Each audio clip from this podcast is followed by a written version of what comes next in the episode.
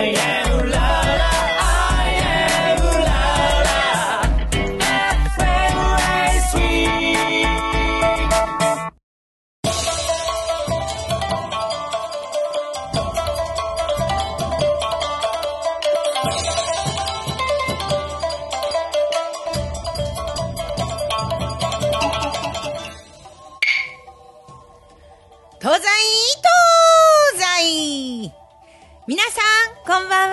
んは、エリカです。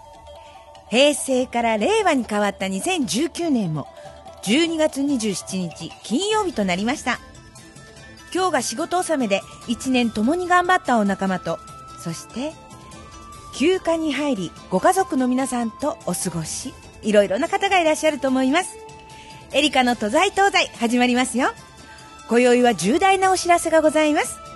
30分間最後までお聞きくださいね。この番組は季節の魚をメインにプライベートでご宴会で美味しく楽しくご堪能いただくお店四谷日本料理竹村よりお届けいたします。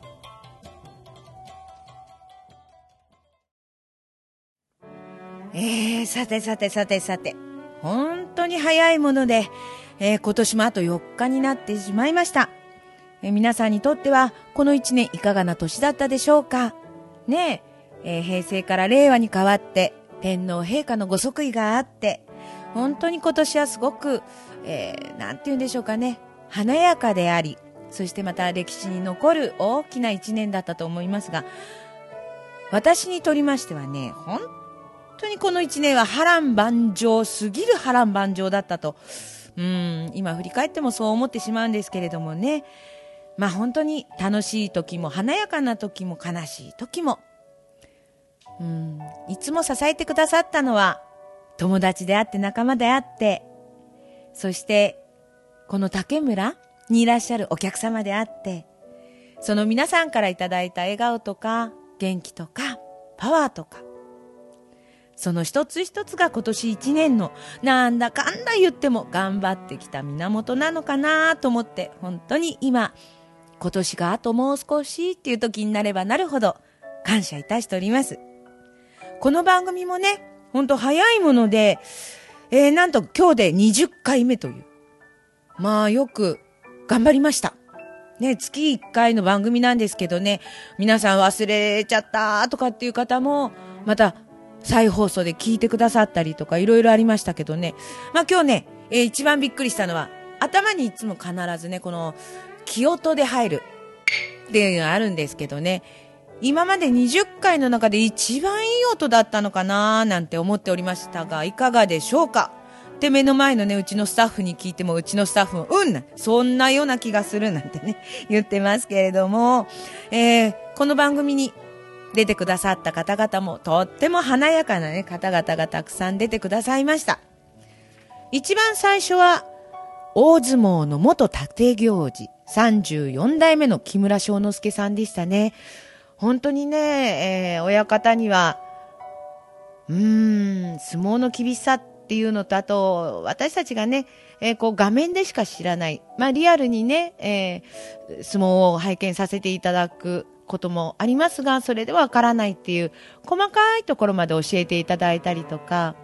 またね、お相撲さんっていうとちゃんこ鍋とかありますけれども、そういういろんなね、食べ物のお話とか伺いましたが、まあ親方はどっちかっていうと私と違ってね、本当に、こう、機械のこととかが詳しいので、まあそういうことも教えていただきましたよね。それから、まあ本当にこの番組では一番賑やかだったんじゃないかっていう華やかなチンドン芸能者の永田美香ちゃん。もう美香ちゃんもね、元気はつらつをいつも満面の笑顔なんですが、この番組でも、そうですね、つい最近でも、えー、お鍋の会でゲストでね、来てくださいましたが、とっても愉快な楽しい美香ちゃん。そしてね、私と美香ちゃんがご縁になったのは、チャンバラって言ったらわかるかな？立ち回りの教室だったんですけど、その先生、及川のび太さんですね。侍日本さんの及川のび太さんがゲストで来てくれた時は、まあ先生一人でペラペラペラペラ喋るから、本当私も、まあ弾丸トークだなぁとも思いましたが、弾丸トークといえば、ミュージカルスターの村上幸雄さんと、そして小林良介さんがね、えー、お出になってくださいましたが、ちょうど道後温泉のところでやってる、えー、ミュージカルの坊ちゃんのね、PR にいらしたんですが、この小林さんの弾丸トークには私はびっくりしました。本当に私もどっちかっていうと、喋る方だと思うし、喋るからこそこうね、ラジオの番組もするんですけど、彼の場合は一人弾丸トークなんて、そうですね、とか、うんとか、はいとかっていうその間が取れないぐらい、そしてね、やっぱりミュージカルスターの方ですからね、声がとっても張りがあってね、気持ちよかったなっていうのがありますがね、本当またゲストでね、来ていただきたいお一人ですが、まあ、そういうふうな演芸の方、そしてミュージカルスターの方、たくさんいらっしゃる中で、まあ、ちょっとね、演芸でも変わってるな珍しいなっていうところでは、相撲漫談の和也さんお出になってくださいましたね。いい声。本当に低音の響きのあるいい声。そしてね、なーむー。何か言うと、なーむーっていうね、おっしゃる天海健二さんもお出になってくださいました。まあね、ここだけ振り返ったって本当演芸だとか、その日本文化のね、えー、今第一人者の方々がね、お出になってくださったっていうと、この番組ってすごいなーって私は本当自分で思います。それとまた、そのお友達からお友達という流れがね、素晴らしいパイプになってるんだなって思いますが、そのお友達のお友達でご紹介いただいた方が、まあ今やね、ゲーム界の音楽の帝王、伊藤健子と伊藤健二さん。伊藤健二さんは本当ね、えー、音楽のことをお話しされるともう本当素晴らしいなっていうのと、つい先日ね、この竹村にもいらしてくださったんですが、まあその時新しい CD をお持ちくださったんですけれども、生音とね、まあ生のオーケストラですね、えー、それでの音楽だったんですが、まあ素晴らしいものが出来上がってて、私は一回聴いただけで、これいいねって言ってたんですけど、もう本当伊藤健二さんのその音楽的な才能って私は本当崇拝するものがあります。そしてまたねゲームがお好きな方っていうのは音楽聴いただけでこれ伊藤健の音楽じゃないのっていう風にお客さんもおっしゃってたんですがそれが偶然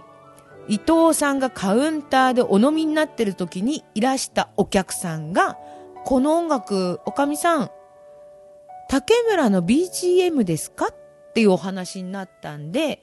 いや、違いますよ。あの、伊藤健二さんっていう方の新しい CD なんですよって言ったら、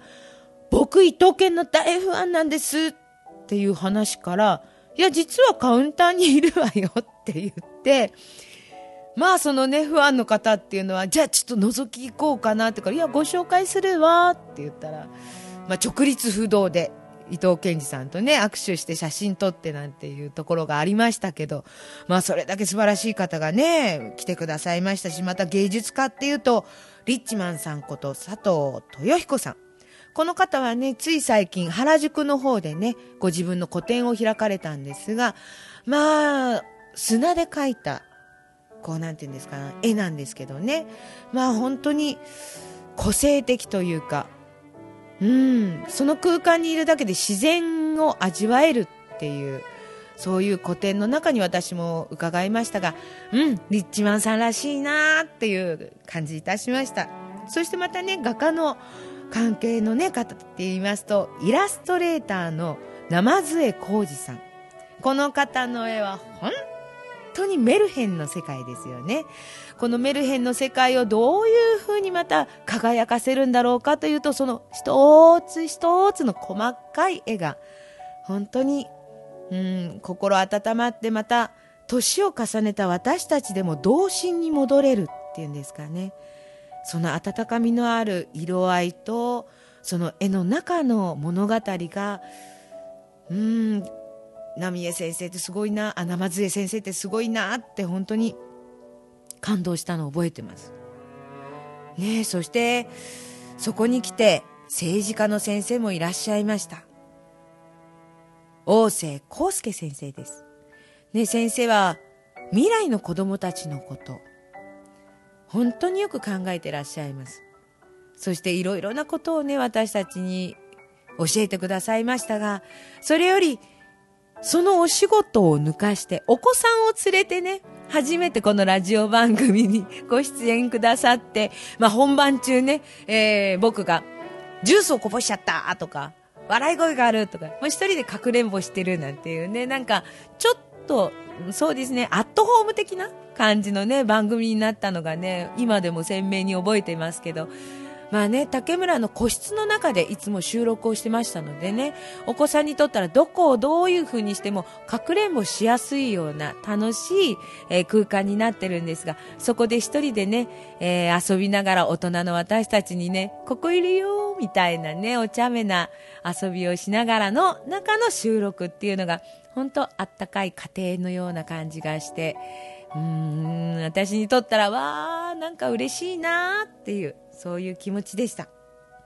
そしてね、えー、真打の立川左平次さん。もう彼はね、本当はあの、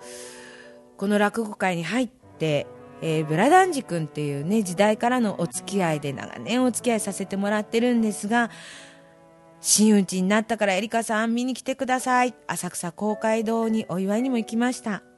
そしてうちのこの竹村のオープンの時ですね、まあ、あるテレビが入ったんですけれども、その時も、まあ、いろいろ考えて、この四谷の地というのは昔ですね、えー、遊郭があったお話を伺って、なおかつ四谷演芸場っていうのがあったと伺ってたので、だったらその方の道は私もたくさんお友達いるし、お世話になった方々もいるから、なんとかここでね、そういうものをやってみたいなと思った時に相談したのが左平次さんでした。で、その時にも彼は来て、えー、うちでね、竹村の中で落語をしてくださって、まあそれが映像にもなってね、テレビに放送されたんですけれども、まあ本当何かにつけ、お客様からのね、えー、アトラクションで何かないか、こういうのはないかっていう時には、まあいろいろお話しするんですけれども、左平次さんのね、リクエストも多かったのでね、何度となく来ていただいたし、またプライベートでもね、彼はあの、日本酒が好きなんで、よくお飲みになってましたが、まあ、あの、日本酒飲んでお友達がお帰りになったりとかしても、その後は大将とね、二人で刺しつ刺されつじゃないですけど、男の談義をしてました。そんなね、こともね、本当に、ああ、ラジオやってね、お話しするたんびに思い出すことってたくさんあるんですが、まあ一番最近で言いますとね、プロボクサーの渡辺明則さん。東洋太平洋スーパーウェルター級チャンピオン。そしてこの12月16日に後楽園ホールで初の防衛戦2回で KO 勝ちですよ。素晴らしかったです。もう私はその日はね、えー、お店におりましたので、結果がどうだったんだろう、どうだったんだろうと思って、もうちょっと気になってたんですが、お友達から連絡が入りまして、2回 KO 勝ちしましたよって来ました。まあ、その時はね、大将も私も嬉しかったです。だって何しろ、試合が始まる1ヶ月ぐらい前だったかな、ゲストでね、いらっしゃった時に、大将の唐揚げを食べながら、そしてね、飛騨高山のね、えトマト、トマトファームさんのトマトを食べながら、ラジオをずっと喋ってたっていうのは、この20回の中で初めてだったかもしれませんね。で、その20回に差し掛かるなと思った時に、まあ30分間鍋つついて、なんか、たわいもない会話するのもちょっと面白いのかねって言ったのが先月、実現しまして、ね、秋兵衛さんこと渡辺明則さんと、ちんどんの美香ちゃんと、私と3人で大将のね、海鮮鍋を食べながら、ここでね、やったんですが、結局ね、喋る方に集中しちゃって、お鍋の方を食べたりとかっていうのがね、まあ結構つまんではいたんですがね、まあぼちぼちぼちぼちって感じで、終わってからね、また続きをしたんですが、まあ本当に、よく食べて、よく笑って、よく話をしたっていうね、先月の放送だったんですが、本当にたくさんの皆さんの笑顔と元気とパワーをいただいたことが何より感謝。そして、えー、リスナーの皆さんに届いたのかなーなんていつも思いますが、いかがだったでしょうか？で、今ね、思い出話ばかり振り返りましたが、えー、冒頭にね、実は重大発表がありますっていうことがね、えー、お話ししたんですけれども、えー、とってもね、寂しくって、えー、とっても悲しいんですが、実は、この四谷にあります日本料理竹村は、本日ですね、この12月27日で、四谷を卒業いたします。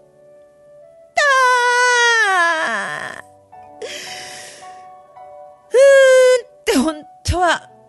大声張り上げて、いっぱい泣きたいところですけれども、まあ本当に急に決まったことだったのでね、何より何よりご来店くださるお客様に本当突然のことで申し訳ないって思いがいっぱいありまして、まあその時に正直私お店で大泣きしました。本当に次の日目腫れてどうしよう。っていうぐらいですね。泣きましたけれども、まあ生きているうちにはいろんな事情があります。これだけのお客さんがいらしてくださって、これだけ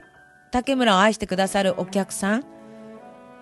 と引き換えにっていう形。っていうのがあってんのかな。お客さんを残してっていう言葉の方が正解なのかな。四谷をね、卒業するっていうことは本当に心苦しいし、うん本当に切ない思いでいっぱいなんですけれども、本当突然決まったことで、本当に皆さんには申し訳ないと思っております。まあなんだかんだ言って足掛け4年、本当に数多くのお客さんにご来店いただいて、まあいつも言いますけれども、初日、えー、ランチ8人、夜はゼロねえ。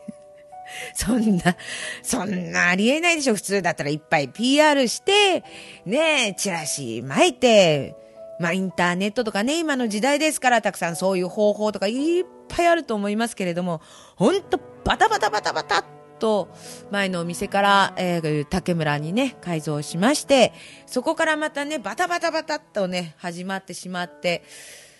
何が何だかわかんないうちにオープンになってしまった結果がランチ8人、夜0。まあ、本当に、お先真っ暗と思いましたけれどもね、足掛け4年やってますと、ありがたいことに、多い時はね、えー、ランチ60人、夜はね、満席っていうことはだいたい4、50人。それを大将と2人でね、本当に走り回って頑張りました。これはもう、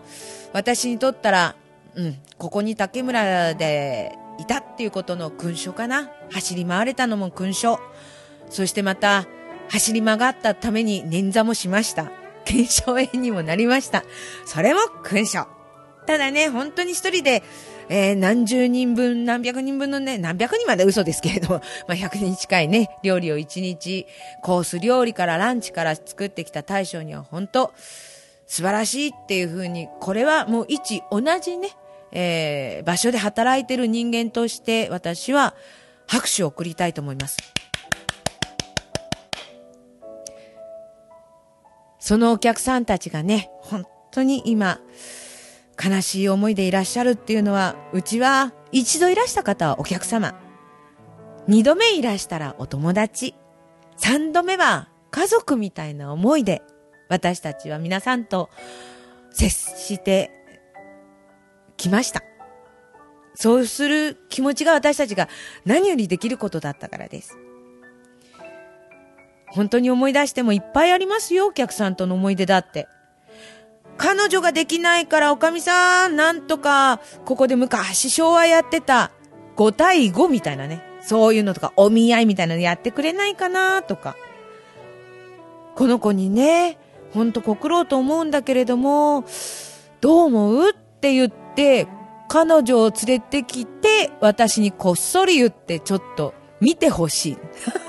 ね、若い男の子って面白いことするんだ。私は、えー、その子たちの親だったのかななんて思っちゃうけど。まあでもね、ありがたいことです。そしてまたね、女性の方なんかですとね、えー、実は子供ができたんです。今何ヶ月なんですよ。とか。あれ、最近あの子来ないなーなんて思うと、ひょっこり赤ちゃん連れてきて。この子、実は、お腹にいるうちから竹村のご飯食べてたんですよ、とか。まあそういう時は大将も私も本当嬉しかったですね。必ず抱っこさせてもらってね、よく生まれてきてくれたねって言ってね、本当に嬉しい思い出もいっぱいあります。そうかと思うとね、まあ、おじさまって言ったら失礼かもしれませんけど、おじさま族はね、えー、よく奥さんのね、愚痴。もうお小遣いが足りないだのね、酔っ払って帰るとあったらこったらってね、まあ、本当にね、どこにでもある会話なんだな。でもそれがね、今漏らせる場所、話せる場所、そして聞いてくれる人がいる場所っていうのがないっていうのを聞いた時に私は何より嬉しかったですね。で、私なりのね、奥さんの立場として、そりゃあね、って女房としたらね、なんて言ってね、話したのもありますし、またね、ご家族と旅行してこうだったんだって話聞いたりとか、まあね、すごく嬉しいことには、何日から何日まで出張するので、えー、この期間は竹村には来れませんっていうね、欠席届とかね、明日は病院に行くからね、ちょっとランチ来れませんとか、まあ、ランチ一つとってもね、いろんな形で皆さんとの交流があったっていうのはね、本当に嬉しかったのと、そして、えー、会社を挙げてですね、えー、私や大将のお誕生日をお祝いしてくださって、また開店記念日の時にもお花のプレゼントをくださったりとか、そのメッセージカードをくださったりとか、私たちは忘れないように、いつも貼って、それで勇気づけられていました。本当にね、今話しただけじゃなくて思い出っていっぱいあるんですけどね。本当に語り尽くせないっていうことはこういうことなんでしょうかね。足掛け4年で本当にたくさんの皆さんから思い出をいただきました。そしてね、何よりこの番組が始まって、もうなんだかんだ2年近いんですかね。この番組のスタッフさんたち、本当によく私のわがままを聞いてお付き合いしてくださいまして、目の前にいらっしゃるスタッフさん、そして今日ちょっと欠席のスタッフさん、えー、本当にありがとうございました。えー、本当にわがまま言いたい放題。こんな人もいないんじゃないかなっていうぐらいね、えー、私の時間がないからこっちに来てくれとか、この日のこの時間じゃないとダメとか、まあね、えスタッフ K さんなんか私のできないことを全てやってくださって、本当にどれだけありがたかったか。本当に感謝してます。そしてね、何よりもリスナーの皆さん、放送を聞いてくださって本当にありがとうございます。お会いするたび、お会いするたび、こないだのあれは面白かった。こないだの大将の料理のレシピやってみたよ。奥さんに言ったよ。友達に言ったよ。本当に皆さんに PR していただいて、本当に嬉しかったです。その中でも、たけちゃんの俳句コーナーで、毎回毎回、毎月毎月素敵な歌を書いてくださったたけちゃん、本当にありがとうございます。このね、竹村からお届けするエリカの都在東西は今回で終わってしまいますが、あらこういう時になんでカスカスなの？いい音でなれ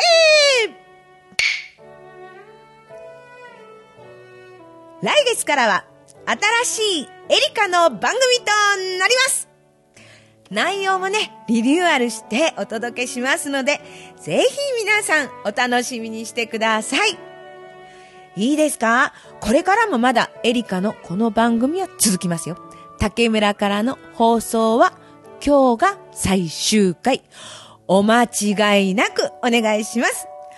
本当にこの20回目をね、えー、迎えられたということは私にとっても本当に嬉しいことと、そしてまた、この竹村に通ってくださった皆さん、本当にありがとうございました。実は今ね、この竹村の中では、大宴会が行われております。えー、今日ね、ご参加くださってる皆さん、本当に最後の最後までお付き合いしてくださってありがとうございました。もうすぐね、あと数時間で竹村は幕を閉じますが、皆さんの笑顔と優しさ、絶対忘れないし、またどこかで皆さんに会えることを本当に楽しみにしてます。どうか竹村を忘れないでください。大将の料理を忘れないでください。そして、このおしゃべりのエリカ、元気しか取り柄のないエリカを忘れないでください。本当に皆さん、ありがとうございました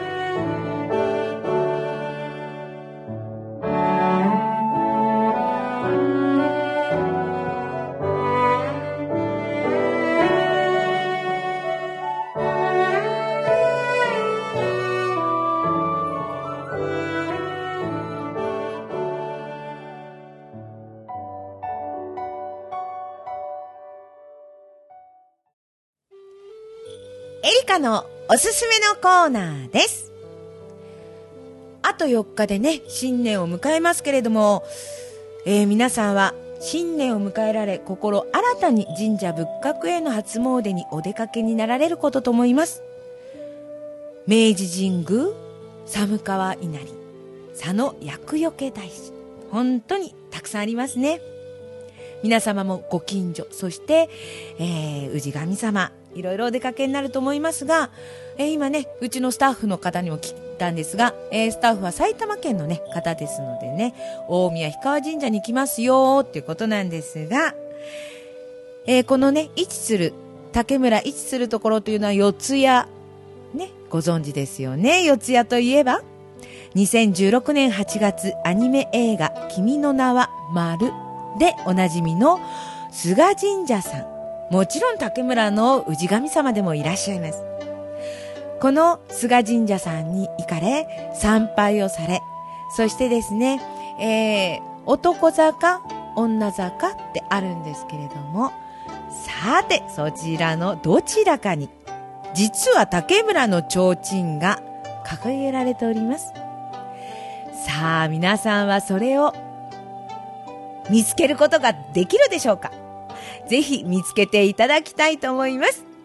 もうね、この菅神社さんはね、えー6月ですね、ちょうど、えー大祭がありまして、おみこしが出ますが、その時、そしてまた、えー節分、いろいろな時にね、提灯っていうのがやはりこう掲げられてるんですけれども、その中にいつも竹村というのをね、えー掲げてくださいまして、私なんかもいつも言っては、あ、今年はここだ、あとここだ、とかって言って写真を撮ってきましたし、そしてまたね、お客さんもわざわざ撮ってきてくださったりしたんですけれども、ぜひ、この機会に、最後の竹村の提灯を見に、四谷にあります、菅神社さんの方にお出かけください。エリカのおすすめのコーナーは、全く個人的なおすすめのコーナーとして、ここは締めくくりたいと思います。お出かけくださいね。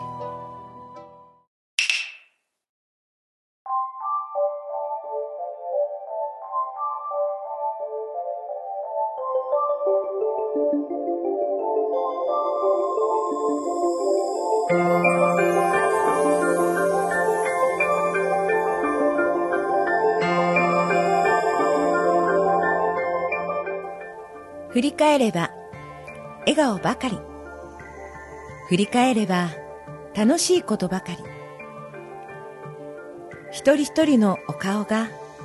満開のひまわりの花のように、今、竹村に咲き乱れております。